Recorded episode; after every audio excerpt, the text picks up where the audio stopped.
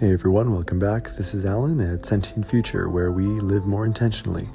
Sorry for the short hiatus, my family was unfortunately quite ill.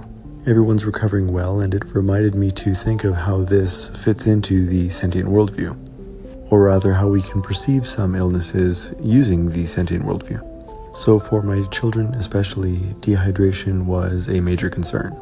My wife and I were looking into what thresholds of liquid weight loss should be concerning.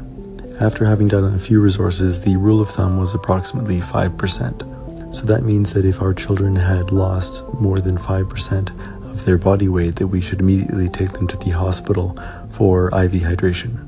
My kids are approximately 10 kilograms, so that's about half a kilogram or roughly a pound worth of water. They didn't quite get there and are on the mend.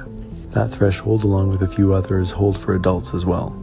So if you are 150 pounds, then you should be concerned if you lose more than 5 pounds.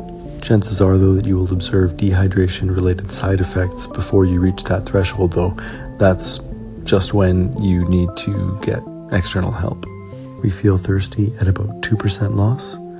At about 4% loss, we lose about 30% of our uh, body's strength we stand to pass out at around 7% loss, and if we ever hit something like 11%, then, well, that is fatal.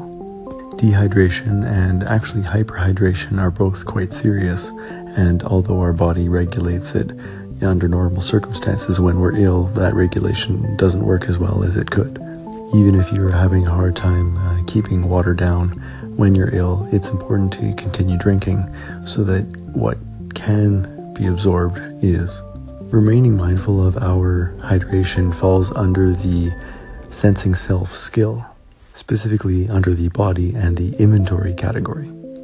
Dehydration and rehydration and hyperhydration is a science unto itself, practiced a lot by body weight specific sports athletes like boxers and mixed martial artists. A lot of those intentional practices are quite dangerous, and there's a quite a bit of precision that goes into them along with obviously the risk. So, for normal people like us, it is best to maintain a balance. I hope you find this discussion helpful, and I look forward to your call ins. When's the last time you can remember really being dehydrated? How did you feel? What symptoms did you observe? Thanks very much for tuning in, and until next time, live intentionally. Sentient Future out.